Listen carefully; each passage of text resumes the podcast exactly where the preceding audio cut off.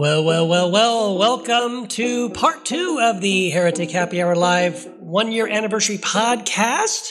I don't have to introduce myself again, do I? No, I'm not going to. All right, so welcome. Thank you guys for coming. Um, so we now want to open up the floor for questions. We do have uh, Taylor here who will walk around with a microphone. If you have a question, raise your hand uh, and uh, she'll pass you the microphone. Uh, I hope you have questions because if not, this will be extremely short and very embarrassing. So I hope you have questions. Please bring us your question. And, and if it's about the topic of church, that's great, but it doesn't have to be. It can be about any anything having to do with, in general, you know. No. All right, we do have a question. Okay. Um, here's a question. Where did Jesus go? Wait, where? Where he, he went Jesus all. You mean you mean in the ascension? He went all Yes. over Israel. In the So- in the So. Jesus physically ascended from the Mount of Olives. He he shot up into the atmosphere. He he, he went past the moon. He kind of just like phew, shot off, and he's physically floating somewhere near Alpha Centauri. Yeah, that's a good question. Um, I don't know. That's that is a great question. So I think what it begs the, it begs uh, uh, another question, which is is the ascension was the ascension of Christ literal? Did he literally physically float into the sky and just disappear out of sight? And if so, then he did he translate to some spiritual realm? And yet supposedly he's still physically in a physical body, right, with scars and all that. Um, that is a great question, guys. What do you think? I don't know. That's a What good. you- that's a good y- answer. Yeah, I have no. I have no. Well, it's it's hard because? It's, hard because when you say like what literally happened, well, what do you mean by literal? If you were Because I- standing there that day, what would you have seen? what I've seen, it depends on if I was on mushrooms or not. No, I'm just kidding. I, I have no, I have no clue. I, I think there's a literal truth behind the ascension in that I see Jesus as Lord and Jesus as the icon of the Father. What God is like, we see in Jesus. As far as a what metaphysically happened to Jesus' body and who I, I I hate to leave the question unanswered, but I have no clue. What do you think? You know, I think it, I find this to be interesting. On Easter, we only talk about Jesus rising from the dead, but why does he get all the press? Because he, he wasn't the only one that rose from the dead on Easter, according to the Bible. I'm saying if you use the Bible as your if you use the Bible as your source of information, according to the Bible, Jesus was just one of many others that rose from the dead that day. That's in the Bible, by the way. So many others rose from the dead that day. According, Wasn't it? Wasn't it? I think it was actually at the crucifixion. John says at the crucifixion there was an earthquake and that graves opened up. no, this is actually on, on the But on Easter Sunday too. yeah you said? that many it says many came out of the tombs that day. Are you sure? Yeah, hundred percent. that sounds new to me. It's in- But I hey, believe- check that. Check that. Someone check that at home. check it out. It's You're there. It's, thinking it's of- in the you're think- Bible. you're thinking of The Walking Dead. It's in one of the. it's in one of the four Gospels. I would think. I think it's Matthew. The Gospel of Thomas. I think it's. Ma- I think it's Matthew. And I'm including. Gospel of I, Thomas. I'm talking about the fourth century Bible Chapter three. that was created in the fourth century. I'm talking about that one. that one. Okay. That one, which is has only four Gospels. know about it. was whittled down to four in the fourth century. So the one that we have now is the fourth century Bible, and it has Matthew, Mark, Luke, and John. And in those Gospels, it contain it talks about Jesus rising from the dead among many other people. There were many others that day that rose from the dead. So he's not the only one that rose from the dead. Jesus is just the firstborn among many others, according to the Bible. But what do you think? Answer his question because his question was about Where is he? Where is he? where, Where is Jesus? Are you asking where is he right now, or where did he go? You can't answer one, answer Oh, that's a, no, no. That's a great question. Okay, well, that's another. I think a much harder question is your first question. Honestly, that that is a conundrum. I think, man, what a great question. Gosh, you win the award for the best question uh, because I think so much Christian. I used to be in apologetics. And Christian apologetics is so centered around the resurrection. There's so much evidence for the resurrection, and we're all we're all into proving that he physically rose from the dead.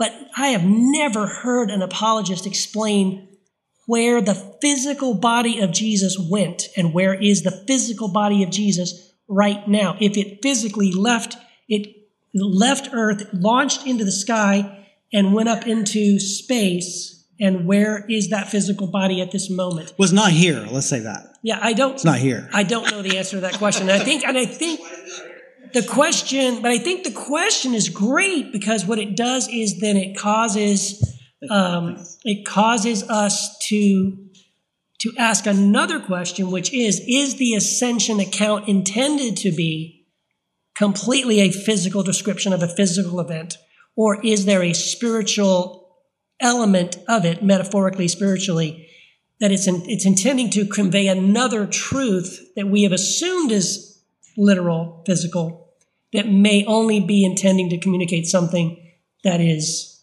metaphorical or spiritual? And again, and my answer would be I don't know. By the way, this uh, thank you, Jared, for this.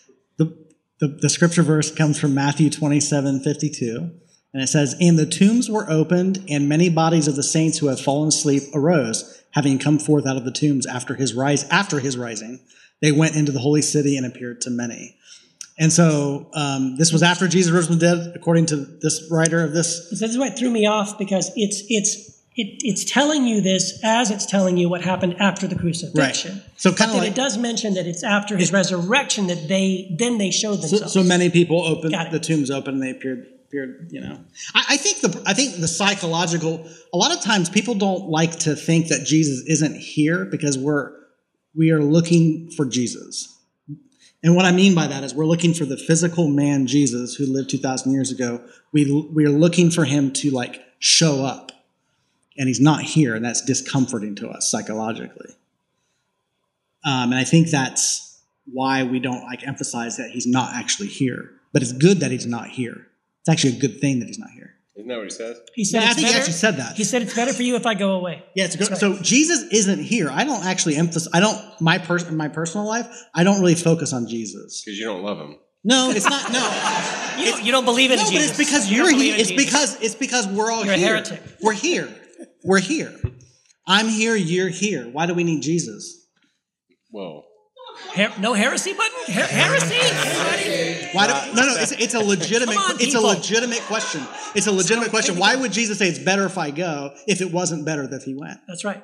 So if it's better if he, if it's better if he goes, then it means there is something transcendent. Jesus came to reveal the Christ, and that Christ is now revealed through us.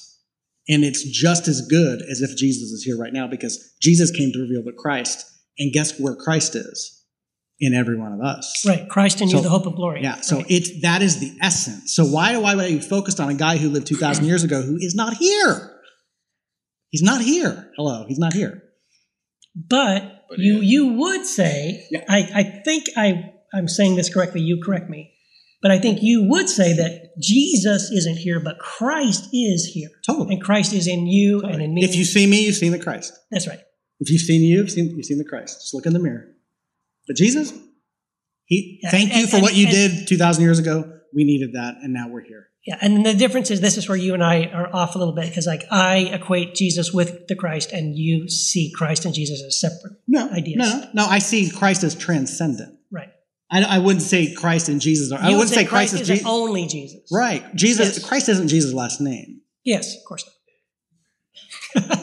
which is not actually known by a lot of people. Many people think that's his last name. Jesus Christ, the same person. No, Jesus is the manifestation, the revelation of Christ, but no more or less than you or I. Yes. Christ I would is disagree. See, No, it's not heresy. My gosh. Come on, people. But um, but I, I do love. I like the second question because I, I think the second question, like where is where is Jesus now? It's fun. It's funny because when I ask that, if I ask an adult that question, if I say where is God now or where is where is Christ now, the most of the time, ninety percent of the time, an adult will answer that question by saying, He'll point up to the sky. God is up there. Jesus is up there. But if you ask a child, where is Jesus? They'll say, they'll point to themselves in their heart. Jesus is uh, here. my, I don't think my daughter would. I think she'd be like, What are you talking about? You're, you're, hanging, you're hanging out at the wrong elementary if- schools. Um, I would say what lives in me is Christ. Mhm. But but but that would include you, include Jesus, who lived two thousand years ago, to include uh, all of everything and everybody, Right. not just Jesus. All right. Awesome. We did not answer your question, but we had a great time not answering it. And I think it's a great question. Anyone else? I think I might be able to answer the question. All right, you got it. All right, so I, I I think I could buy the literal ascension for the benefit of a couple of first century Jewish guys because if Jesus is going to do anything, he's got to do it better than another guy who flew off in a flaming chariot. Yeah. So, okay, yeah, he literally ascended into the sky. But then to answer the second question, which we can't do, where was he before he appeared in the upper room to his apostle, you know, to Mm. everybody? Where was he before he appeared on the road to Emmaus? Mhm. Right. That's where he is.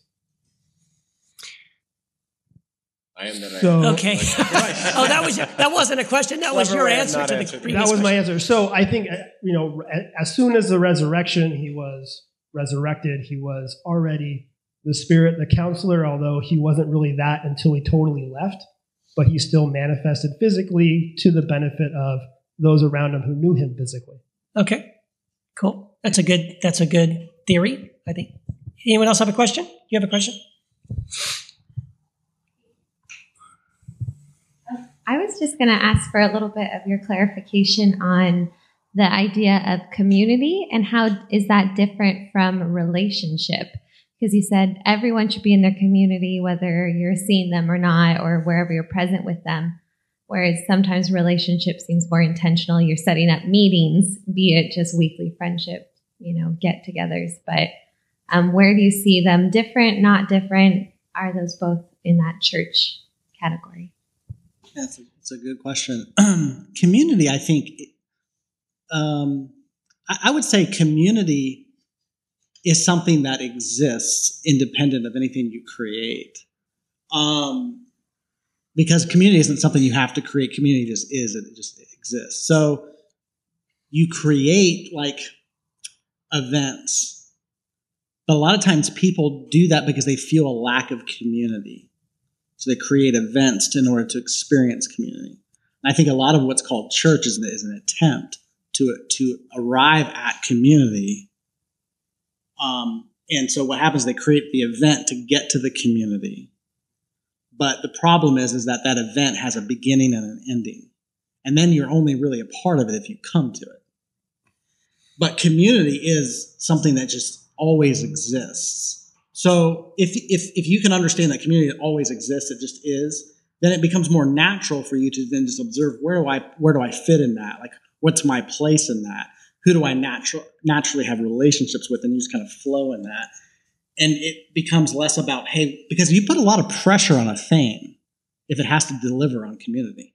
It's like, we got to be part of community. I believe human, one of the essential human needs is to be connected in relationship. Love and connection is an essential human need. All of us need it. But if you have to create it, then there's a lot of pressure on like, man, this thing better deliver. This ne- this next hour or two better really deliver. It's like saying like, you know, you know, couples are in a relationship and they're like, well, our relationship is going to make or break based on how the date night goes. It's a lot of pressure on the date. You know, that's why dating has a lot of pressure and it's not sustainable, and that's why people don't stay in it. You move beyond it into where what do you move? You move beyond dating into this place where it's like, oh, this is kind of a way of life. This is kind of what we experience, and that's more natural. It's because dating's not sustainable because it's like a lot of pressure on the event. So I think if you look at the New Testament, you look at a lot of dating, you see the New Testament model as people getting together trying to figure out how this thing works, but it's not sustainable, and it wasn't for them, and it's I don't think it is for anybody ultimately. Eventually, where we're moving to is just a place where it just is, and we're like living life and experiencing community, experiencing people for where they're where they're at, and then entering into a relationship with them and moving in that direction. So to me, my understanding of that is community. Just like if you're dating somebody, you would move into a place where you're actually like experiencing life with them because that's the whole point of like creating these events to see whether or not you can function, you know. But to me, once you move into that essence of like community, and to me, community is when you become present. So when you can become present, you get rid of your beliefs that I don't say get rid of them in the sense you don't have any beliefs, but I mean, when you get rid of seeing people through the grid of beliefs, whether they belong to you or belong, you know, you're associating with them or not, then you can actually then become present to the point that you're like, oh, well, I'm here. You know, like if you just go to the grocery store or go to the mall or go or whatever or, or at work or whatever you're doing, you can look around go, oh, there's people here. And those are people that you can have community with. Then maybe you may have a relationship and then that kind of thing. So that's I don't know if that answers your question.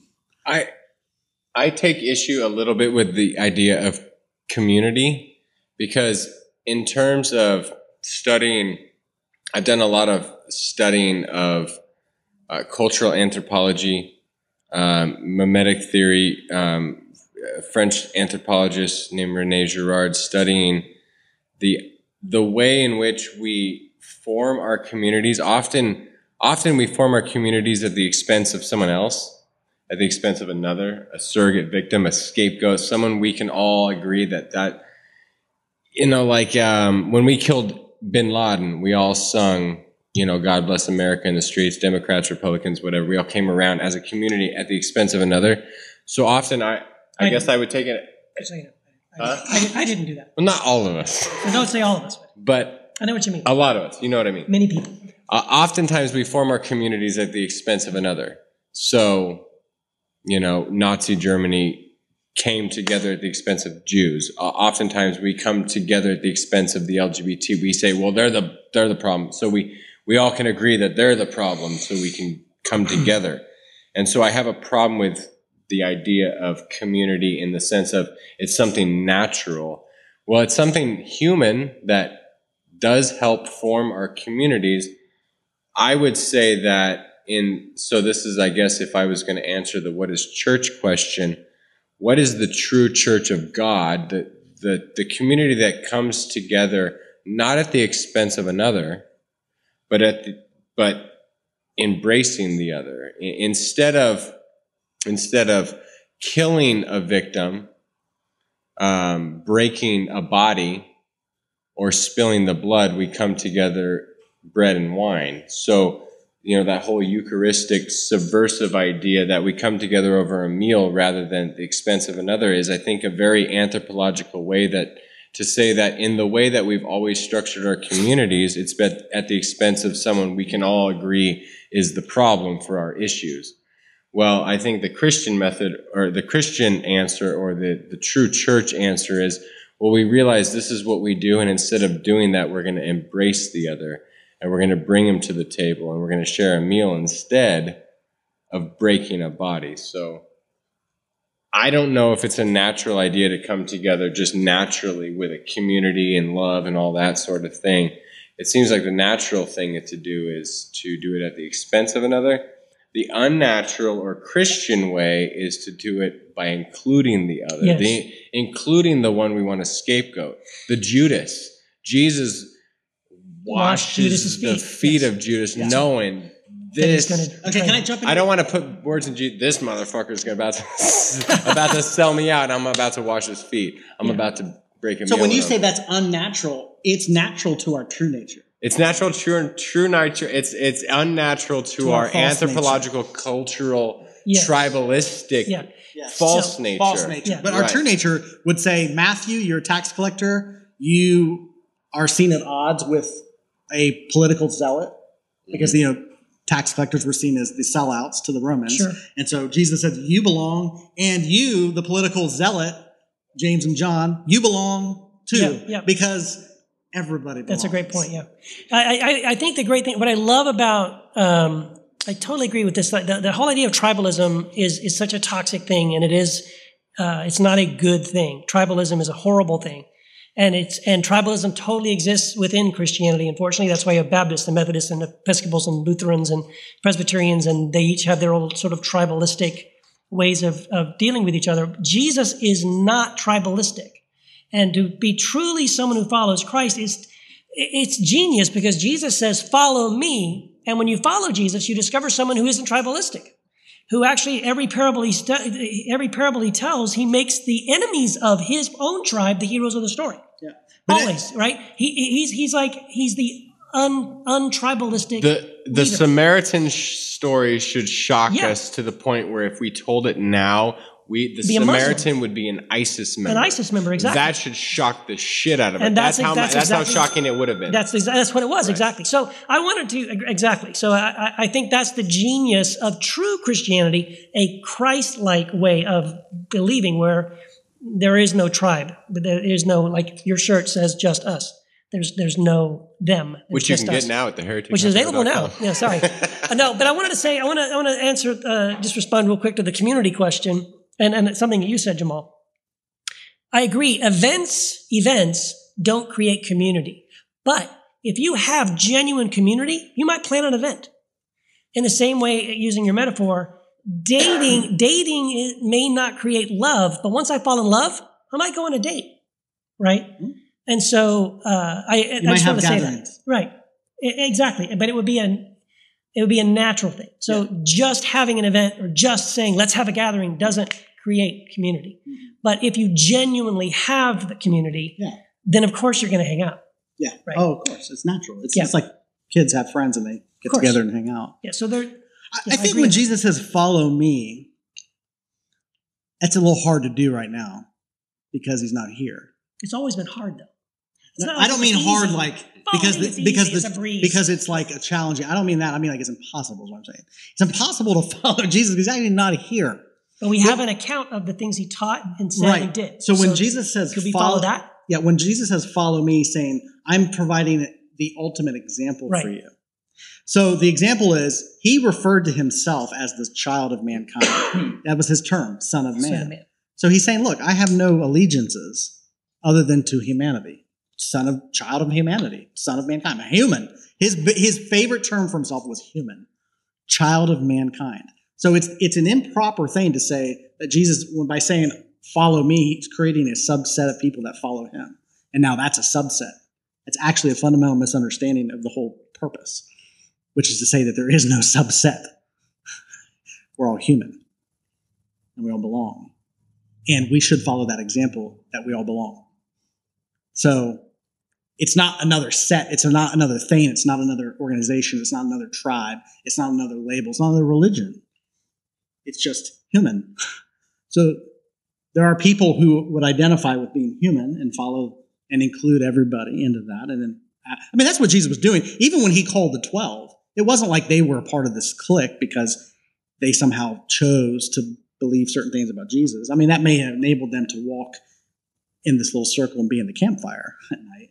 But he was, and I believe that he was providing an example and saying, look, see how all these people from all these different places in human culture and society belong? That's the way it all, it's the way it is in Yeah. the world. Yeah. And this is the example I want you to all live by. Yeah. You know. I agree with Jamal. Everyone take a drink. Any other questions? Anyone else have a? Yep, Sean. gentlemen. I uh my my relationship with church has been very uh very much of a roller coaster ride and Matt I I uh I I I know the struggle you you've gone through with like not wanting anything to do with with church and like that and I was definitely I was there still kind of in there bouncing back and forth but uh for me church was um somewhere that I can go to kind of like work out my own faith, my own deconstruction and things like that. And that's the value that I found in like potential church. I found it in podcasts and I found it with friends. I found it at the bar with, uh, you know, go and hang out with friends and, and talk, work out, you know, our own faith, just, but not in a, an organized church setting. And I guess my question is for each of you, do you guys have a place that outside of like a church walls or organ- organization where do you prefer to work out your faith questions and doubts and and all that that kind of stuff Well, like I said, I, I, I meet with my friend who's um, his dad's a philosopher for 30 years and wrote books and taught philosophy. Um, I do that once a week over a bonfire. Um, I have some friends that I hang out with and we talk about movies or certain videos we've watched. Um, the safest place I feel to work out my faith is with my wife because her and I, pro- it's not like we disagree. It's just she's way more agnostic than I am because she's in a different process than I was. We both grew up in a very fundamentalist church and have been working through that for years. And like our relationship, we understand does not hinge in any way on what we believe. I mean, in some way, it, and what we believe. Like if she was like, I need to spank my kid every time she's wrong, like, okay, this is a problem. we need to work through. But so in some way, there's beliefs, but but not doctrinal beliefs, more like beliefs on how best to love. But there's still grace for that when we disagree. Um, so those are the places I've found the most um, commiseration, if that's the right word.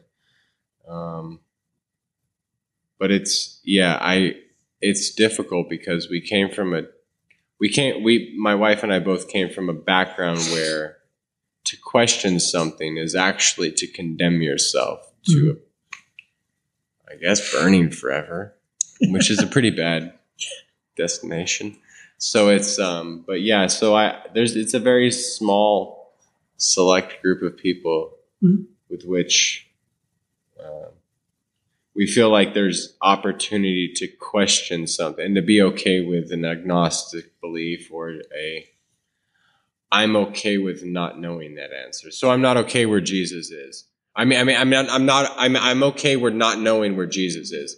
I'm okay with not knowing what the church is. I'm not, I'm personally okay with, I have no clue what an angel is. I've, I've never worked that out. I can, I can deconstruct demonology and Satanology and I could talk about Satan for a whole episode or two, but I have no idea what an angel, I, I have no idea what that is. So, you know, living in that, so there's this small select group of people who, who, who, who are also okay with you not knowing. Yep. And it's been That's like good. a couple friends that we hang out with on Friday night. My friend Mike, who's a Buddhist, and my wife. That's so yeah, guys. Uh, for me, I've had different seasons. So I, I think life is seasonal. It's not like you arrive at a season, it's just recognizing the season you're in. I've had seasons where I was working out my faith by being a part of a traditional church. I would come on Sunday and I would listen to the sermon and I'd sing the songs and be part of the, the midweek Bible study. And that was what I needed at that time. And that was good. Um, and I've been, that's been a season for me. And then I moved out of that season and to a season where I was creating that. So I've been a pastor. I've started church. I started church, and we did, we created that environment for people, and that was a season. And then I got to a season where I started to see through that and didn't believe in that. And then I deconstructed from that, and I was a a, part of a season where there were people who met in homes because they didn't believe in that as well. And I, that was the season for me. Right now, where I would say I am, and I feel really good and comfortable about is I feel comfortable about, to me, seeing the divine or seeing God or experiencing God in just life. And just like that means in the morning with coffee or interacting with my girlfriend or watching a movie or getting together for dinner or meeting with groups of people like this. Like whatever I find myself in, being enjoying that and being a part of that and like and, and just seeing that as it's all part of the divine's way of expressing God hmm. and me like experiencing and living that and just enjoying that and being there and not seeing as like I'm missing something. I need to. I'm not a part of something. Like I used to believe I wasn't a part of something, and that was my that was my drive. I had such a drive to create something that I could be a part of, or or to join something I could be part of. Because if if I didn't, I was not okay. Because I felt like I wasn't a part of something. So now that I realize, no, I'm a part of everything. I already belong. Community is. Then I can just go. Oh, well, life then becomes meaningful in everything. So that's where I'm at right now. There might be a season though where like I'm like, oh yeah, this is nice to like come and be a part of a, a, a more regular thing. I'm not opposed to that, but it's You're, so you're going to start a house church in a couple of years, right? Is that what no, you're saying? I don't. I don't think it's not right, not right now. probably. Not. I have no plans to do that. um, it's funny because uh, I'm I process things verbally. I do a lot of reading, so I'm always because I'm a writer and I write books. We all write books, but I'm always I'm almost always reading something that is eventually going to it's research that's going to play into some of the next book I'm thinking about writing. Um, and quite often, the things I'm reading are challenging my ideas and, and stretching my assumptions and stuff. And um, I used to wonder why Wendy and I, like every time I would have an epiphany, I'd turn the corner on something and go, "Oh my gosh, I just I can't believe this," you know. And I would turn the corner, and Wendy would be like, "Well, yeah." And after a while, I'd be like, "Has she always been there, and she's waiting for me to catch up to her?" Like, what is that? Like, we've never had a problem. We've never gone like across. Like, I went this way and she went that way. And I asked her one time, like, why is that? And she goes, Keith, you stop and read like every cool thing in every book you've ever you're and I, and I realized, yeah, I do. I go, oh my gosh, check this out, and I'll read it to her because I'm excited about it, and I need to process it verbally.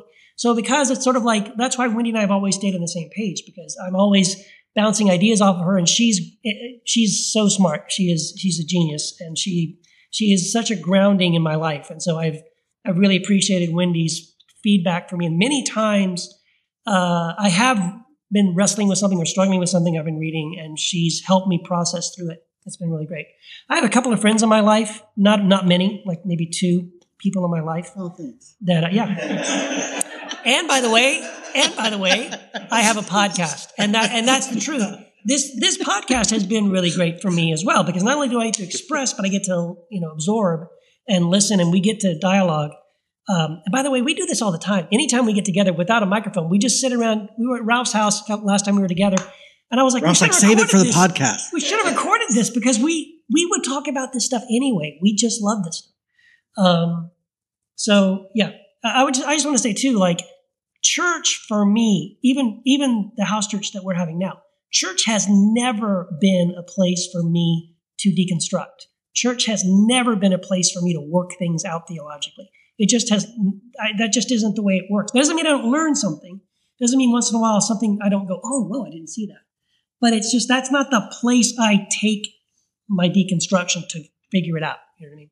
It's usually only with me and Wendy, or maybe with one or two friends, or this podcast.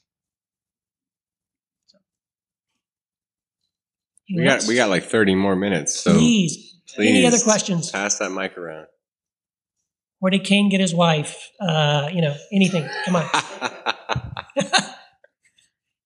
Anybody got a question? Yeah, over here, Jason. Wait, wait, wait, no, wait, we wait, need a wait, mic. wait, we need wait, a mic. This is a live show. So we're Be a- recording be a this. professional. We need with a microphone.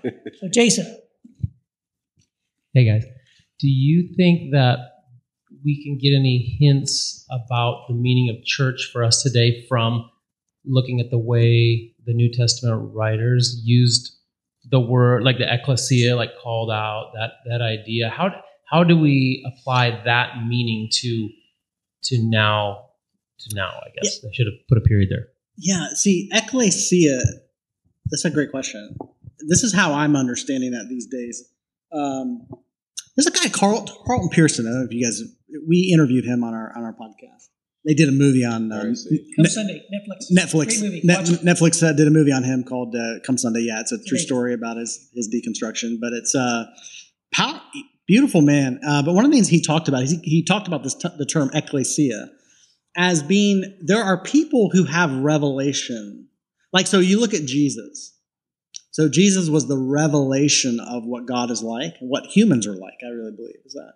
And so then he then was he he preached the message. Like he went out compelled to proclaim this message, the gospel. So, like I always found it fascinating that it said that Jesus went out proclaiming, especially after John the Baptist, that Jesus went out proclaiming the gospel of the kingdom. This was before the death, burial, and resurrection of Jesus. So that means he had a message. Yes. And that message was something, which I find amazing. So he had he was preaching a message to people. And this message was about the idea that the reign of God or the kingdom of God has come to the earth. And actually it's already here. And actually it's it's within us. It's what his message was. And he was telling them, he's like, hey, the thing you've been looking for, it's within you. Love that message, by the way. Because people are like, I don't want to hear that. But it's like, so, and then of course the idea was like, well, who is Jesus? Well, who are you? Like, where, is you, where do you get your authority? Like, he wasn't credentialed. He wasn't, stu- you know, he didn't go through the same schooling or any of that. It's like, well, no, I'm the Christ, the Son of the living God. Remember, we asked Peter that. It's like, who do people say that I am? Well, you're the Christ, the Son of the living God. He's like, well, okay, okay, that revelation. And then he's like, and let me tell you who you are. So it wasn't just about Jesus. Jesus then turned around and was like, no, you, let me tell you who you are. You are a part of this rock. You are Peter, which means you're a part of this rock. And upon this rock that you just declared, I will build my ecclesia, my community. So I honestly believe that the church is not everybody. I don't mean community, by the way, when I say that. So that's why I think we need to distinguish between what we mean with church and community. Community is for everybody, everyone belongs. The ecclesia, and Carlton Pearson brought this out in our interview, there are certain people who feel compelled to bring this message to the world. And I think those are the church. That's the church. These are the people that are part of this assembly of called out people to belong, to say, I want to liberate humanity. They see it as their mission to liberate people from these beliefs of God is not with you. Because the word Jesus, remember his name was Emmanuel, which means God is with us. So he, that, he literally embodied this message of God is with you. And he's taking that message to the world. And then he had people who also were called to be a part of that and to launch that. That's, that's, that's a unique calling and mission. And I don't think ever, that's everyone's mission on the earth. I don't think everyone's here to do that. But the people who are here to do that, I would say is part of the ecclesia, which I would call church. But I don't mean community by that. And so you could have people who are, I think uh, Martin Luther King Jr., I think Gandhi was a part of that. Uh, you don't have to be Christian to be part of this ecclesia of people. That's what I loved about Carl Pearson's interview with us. Some of the, it doesn't have to be about Jesus, by the way. Anybody can have this message that you belong, that you that you're included, that you are enough. This is the message that Jesus preached to the world. Jesus preached this message. God is with you. You know, that you're loved, that you're included, all these things. If you look at all the parables, there's a common theme. And then also he was slamming the religious folks that would see the world through us and them labels too. But I mean, there are people doing that work today that aren't Christians. I would say they're much part of the ecclesia. So that's just my understanding of the church. Yeah. So. I would just, I think I agree with Jamal. I would add like, like the, there's this term kenosis that we get from like Philippians 2, 5 through 11, where Jesus empties himself. And so I think when we, when we live in a life oriented towards emptying ourselves, killing our ego for the sake of others, for loving others, that's that's when we're living this true free life. Um, it sounds paradoxical. It sounds enslaving, like we're serving some. But when we choose to live a life oriented toward denying ourselves and and living a life oriented in love for the other, that that is the true calling of what Jesus and and which is why it's so hard because especially in a a Western context, a very individualistic context, it's very hard to live that, and it, and it's also dangerous. It opens your up yourself up. I mean, um, for people to take advantage of you mm. in that sort of way, like like this this whole idea that you know, like if we think of the power of God. Well, how do we think of the power of God? Well, typically we think of these grandiose terms, but if we think of the power of God as like Isaiah 53, you know, where the suffering servant is the one who shuts the mouths of the nations, like how can how can someone who suffers for the benefit of others be the one who's given this power? Like it's this whole reversal. Like so, the ones who are called out, I think, to answer the question like of our last episode, what is the church? Those who are called to serve others. It's a very difficult task. It's, you know, picking up your cross daily. It's um, living a life that is oriented toward the benefit of others. Yes. It's um, it's a very radical task. Uh, it's not one that I want to live every day, right? I mean, it's like yeah to deny yourself. It's it's very difficult. So I I've got a slightly different, well maybe not. Maybe you guys would agree with some of this. Like, um, what I see when I look at the New Testament and we talk about um, the apostle, apostle just means sent ones. So people were sent out with this good news of the kingdom. The good news of the kingdom is you can enter the kingdom of God right this second. The kingdom of God is within you. It's close enough to touch. You can access it. You can you can un, you can live in the reality of the rule and reign of God in your life this very second. You can experience the indwelling power of Christ right now. You don't have to wait till you die. Till you die. And and and so I what I see is that when that message goes out spontaneously, people go, "Whoa, this is freaking awesome!" And then the more people, that want, then they want to tell other people about it. And then now I get like 10, 20 people in my, in my community, very, very community, uh, village. I'm talking like people who live in proximity to one another. Uh, they're all excited about this. This is amazing. And like, they just want to get together and, and experience it and talk about it and share it with one another. And I feel that, um, that what is described in the New Testament, I don't mean it I think to answer, so I think your question is like, so can we see something in the New Testament, the idea of ecclesia, and that's something that can benefit us today? The, the key thing, the takeaway to me is that it's meant to be done in, with other people. It's not a lone ranger thing. It's not you by yourself all alone, you and God. The, in everything, all of the languages, we need each other to do this, right? uh, we, we we're not alone. We need each other. This, that the metaphor of the body is this idea that the lungs need the liver, need the kidneys, need the heart, need the brain, need the intestines, need the whatever the nervous system. Like it, it, the thing doesn't work without each other. Everyone's included. Everyone is necessary. Everyone we you have something we all need, and even spiritual gifts. Right. The beautiful thing that Paul describes in 1 Corinthians 12 is he says the Spirit of God gives gifts to each one just as He determines, but the gift isn't for you.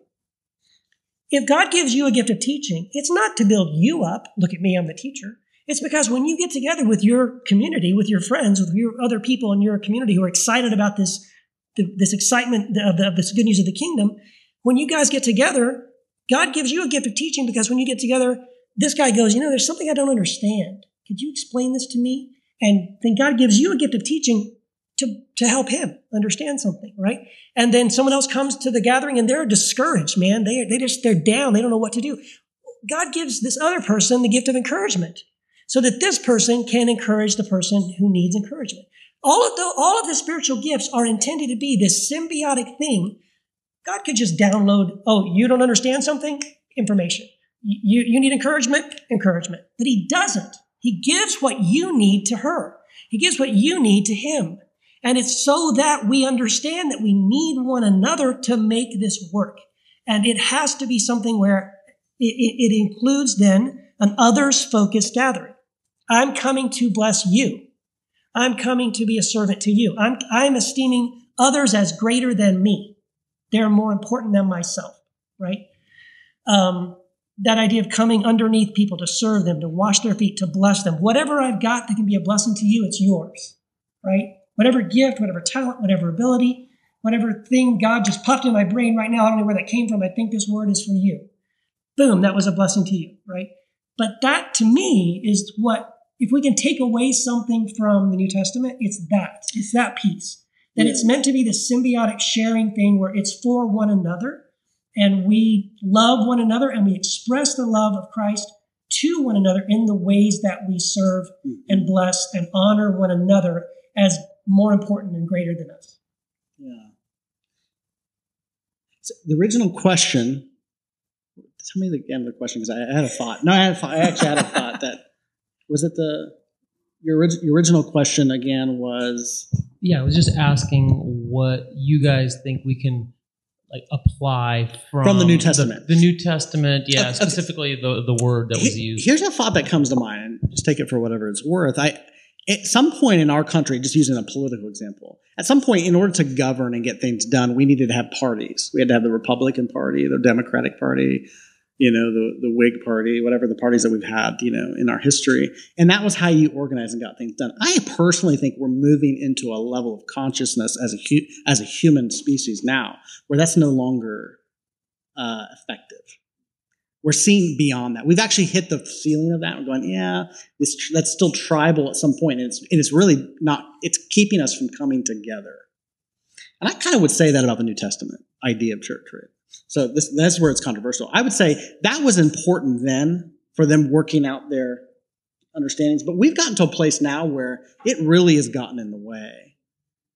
There are there are so we don't need another group, in my opinion. We don't need another thing, another denomination. Really, what's needed is just learning to actually see human beings as part of the same community and learning to just have relationships with the people that are in our circles to have relationship with. So I might say that the New Testament model, you can learn from it, learn from what they experience. It's not bad. It's not like they did something wrong. I just don't know that that's where do you, I mean, that's 2,000 years ago. And we're moving forward. We're evolving. Again, the Bible sh- shouldn't be seen. When we look at the scriptures, uh, what, what I would call the fourth century compilation of, of scriptures, I don't think we should look at that book and say that's how, that's like a pigeonhole that keeps us operating this way. As much as we can look at it and go, oh, it's very interesting. We can see some insights, things they, some things they learned, some from their mistakes, also some things they learned from Revelation and then say, but where are we today? And and and I my personal inclination is like, yeah, I don't, I don't. I kind of feel like we're moving beyond tribalism as a human species, that we're evolving to a point where that's just getting not not only just in religious terms. I'm not even talking about nationalism. We're having debates now about what is what constitutes a nation. What are our borders? Who belongs here? These are all to me. It's all spiritual. Everything's spiritual. But even that, those conversations we're having is about. We're all having the same conversation. We're But moving in a direction. Isn't that the the gospel message in the New Testament? Is that what you're saying? Like those things are now null and void. In Christ, there Right. is no. Division. Jew, Jew or or Gentile, Gentile. slave or free, male or female. This is the idea. Yeah.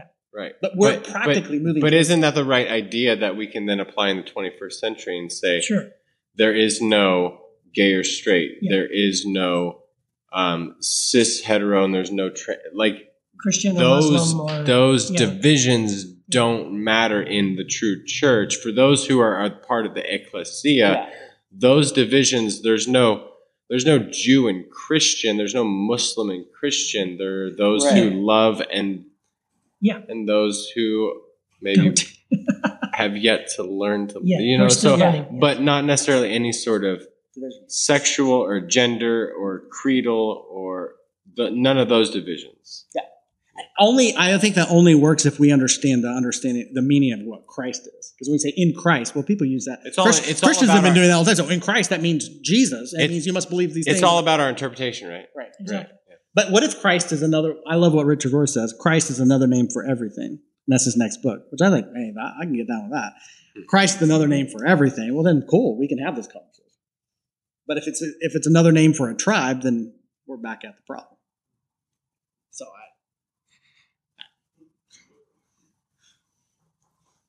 Certainly, we have one or two more questions. At least one or two more questions would be awesome. It's got your phone, Jack.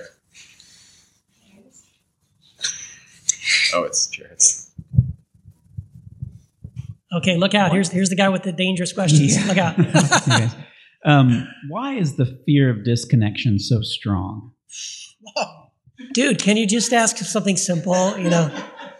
Well, wow. why is the fear of disconnection so well it's a human thing right? We all want to belong to something. I, I think i heard someone say once that every human being i'm not sure where this came from but every every human being wants to believe something belong to something or become something. Uh, and i've always heard i've heard it i heard it used originally in the context it's some it's some you know uh, psychological truth supposedly that it's been boiled down to that every human being wants to believe something, belong to something, or become something. The, the context that I heard it expressed in, though, was more in the sense of uh, using that as a way to begin a, a conversation with someone. In other words, just if you meet a total stranger, start pulling out of them what is it they want to believe, what is it they want to belong to, what is it they want to become. Because everybody wants one of those three things, or everybody wants those three things in general um, I don't know. I, I think I just think it's a it's a normal thing. Like we we want to families. You know what I mean? I think when we're born, we're, we're part of a family. Uh, the idea of not being a part of that family is is horrible, and and for many people, um, sometimes that's used against them as a tool, right, as a weapon against them. Like, well, if you believe this, or you're you behave that way, or you whatever don't agree with your parents on this, you're out of the family, right? And that's the ultimate, right? And then unfortunately, churches adopt some of that toxicity as well. If you don't believe the way we believe, or the way the pastor believes, or the way the denomination believes, then you're out. And it's quite often used as a weapon against people. It's fear and control ultimately. But it only works, that fear and control only works if being connected really matters to us, right?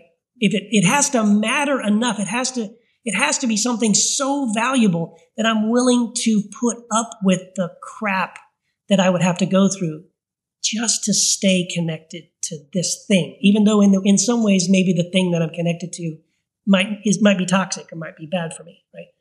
Um, and so uh, I don't know. I think it's just a for me.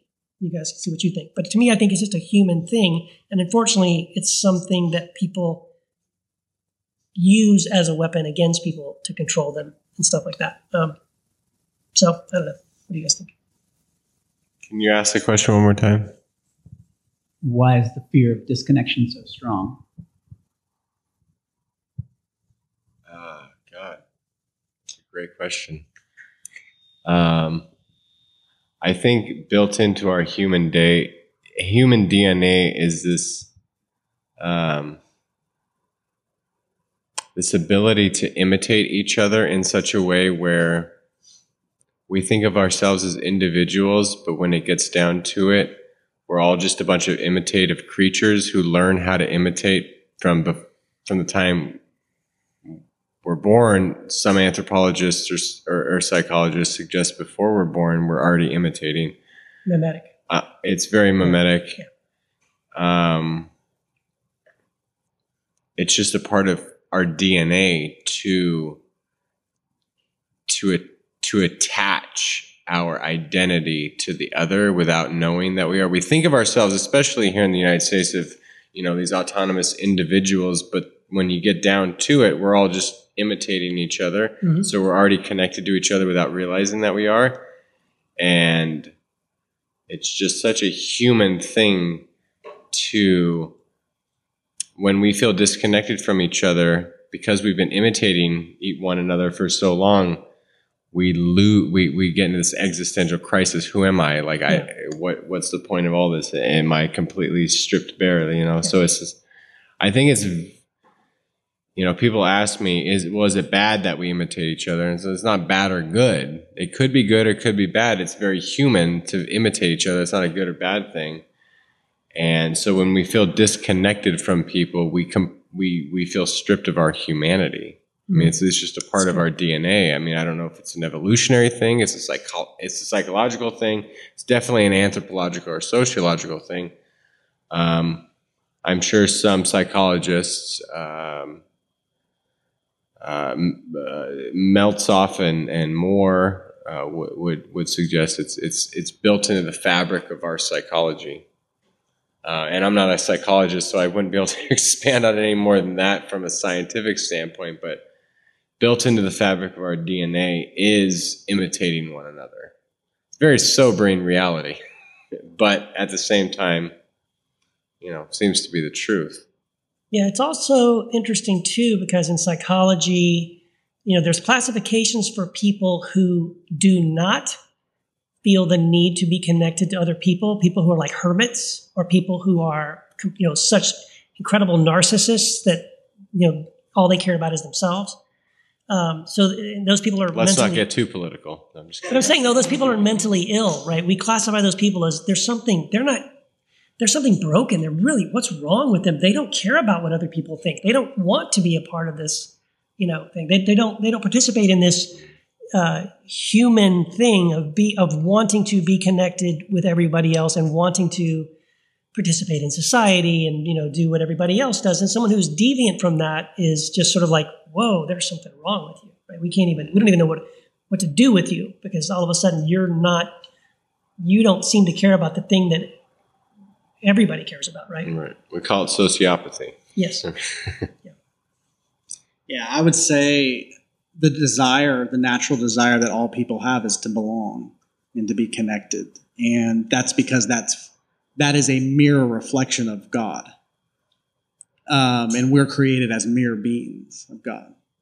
So everything belongs because that's that's reality. So when there's a suggestion that you may not belong, it's an assault at, against your very being of who you are. So and then there's messages we are all born and we'll receive these messages. You're not pretty enough. You're not smart enough. You're not whatever it is. That all these messages can compile. And then that that fear grows. Like you're not successful enough. You're not accomplished enough. All these things. So then we begin. And that means if we're not any of those things then we don't belong. So we're working really hard but really what we want to feel is that we belong that we measure up that we're enough that we're included that's what really we want because that to me reflects what God is. God is belonging. God is all. God is everything. God is being itself, consciousness itself. So that's what we were created to to feel and to be connected to. So that's why people are afraid of that, not feeling that, because there's been a suggestion that we're not, we're not these things. But that's I think this is where like Trinitarian theology actually makes sense. Like if you just, you know, when I when I grew up in the church, like explaining the Trinity was just mind boggling. I couldn't do it. but it's like this sense of like you know the the one part of the Trinity like giving to the other and the other giving back. It's like that seems to be how human beings are wired. Like we're wired to you know love one another and you know we always say it's better to give than receive and we we, we see it as this platitude but it's honest true like like if I can give my wife this amazing gift that she loves, like that's always Yeah. more important to me than her giving me a gift that I'm like, oh, that's cool. Like I love this, but at the same time, like I would much rather like blow your mind with this like amazing poem or something. Like Mhm. so it's like this I feel like we're wired to be in this like divine dance to Yeah. like piggyback on Richard Rohr and, Mike Morrell's heretical book that got scathed by Christianity, but like that seems to be the the truth of our essence. Like we're supposed to be in this dance where we give to that we, we and and we find our belonging in in in Yeah. doing things for others and loving others and and the ones we love, you know, when they love us back and they in, in this in this flow, as Jamal might say, like that's where I feel like we Yeah. find our true essence. And you know, in the West, we think like if we if we get the more things and we get all the this and that, and we're selfish, we're going to be help happy. You know, I I was talking to one person who said, and I don't want to be political, but someone said, well, Trump must be very very secure because he has a lot of things, and I'm like honestly, that seems like the most insecure man that I've ever seen. Like, and that's that's not to that's not to say he's a terrible person. I think he does terrible things. I honestly believe that, but but it seems like more of an insecure person who doesn't feel whole. And so that's how we then act. We act narcissistically, and we think that if we get more and more and more things, we're going to be happy. But it's actually when we give ourselves away that we, and, and- and- uh, ideally, when others in our lives do the same, like we we're in this flow of being truly human. That's Yep. that's where I feel like we find our, our true humanity. Yeah, I think that's the beautiful. That is the beautiful thing about that the idea of the Trinity, and just the idea of like just the idea of God being a God being a self-giving God, a God who, like in Philippians two, right? It says that you know Jesus didn't consider equality with God something to be grasped, but humbled himself and became nothing. You know, became a servant. Um, and like, this is this is who God is. And the weird thing is that we get this idea. We we we don't have that idea of God. Like typically, we think there's even a, there's even a verse in Acts where it talks about um, I think it's Pilate, where he stands up in front of the people and he's got this shiny breastplate and it's gleaming in the sun, and people are like, he looks like a god, mm. and and what they mean is, oh, he's powerful and he's up there and he's far mm. away from us and he's got this great power over. He has, you know, he's the ruler of this great empire and he's like a god. But that is nothing like God. What Jesus shows us is this idea of God who's like a baby in the straw, who's a humble servant who's washing the feet of his Isaiah 53, yeah, the it's like- servant who. That's what God looks like. And it's like it's so upside down. Through my glasses. It's like it's so upside down from the, our our typical way of thinking. It's like to to reorient ourselves to the idea of no, God isn't like that. God is God is humbling himself, he's serving us, he's loving us, he's giving up everything for us. And then the and in the Trinity, that idea is so beautiful. Like, you know, and you see this all the time, right? The Father exalts the Son. The Son says, I only do what I see the Father doing. I, the Father's greater than I. And then the Spirit says, Oh, no, it's not about me. It's about Jesus and the Father. And they're each deferring to one another. They're each lifting up the other. And so it's this sort of hurricane, whirlwind, you know, tsunami of how they can uh, consider others greater than themselves, right? And that we get invited into that.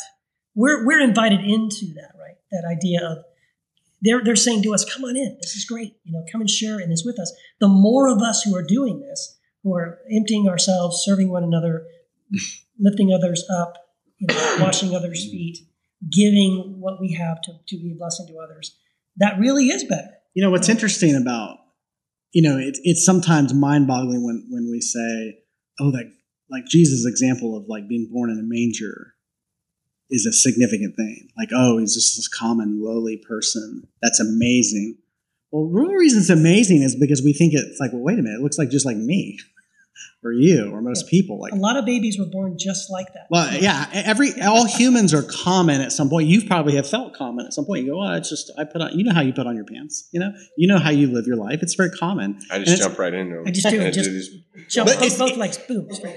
And, and I think even if we were to look at like someone like Caesar or president or whoever, like if you're if they're being honest with themselves, I mean, they feel that too. You know, every, we all feel vulnerable and insignificant at some points. But maybe that's what God looks like because that's what we look like. Maybe that's the real thing. It's like it's not a it's not a news flash that God is low. Like, oh, it's amazing that Jesus lowered himself. Well, maybe that's just what we all are like. And he's just saying, hey, by the way, here's the news flash. You guys look like God. I'm just here to show you that. it's always been that way. Awesome. That's what I think. Not to go on a tangent. Oh wait, you're playing the playing off music, and I'm about to start. Okay, I'm not even. Gonna, I'm not even gonna say what I was about to say. We'll save that for the I will put it on our notes. We'll, we'll, There you go. We'll, we'll get it later. But yeah. Time flies when you're But having thank fun. you guys so much Thank for you guys for being a part of our first uh, recording. Thank you. First annual.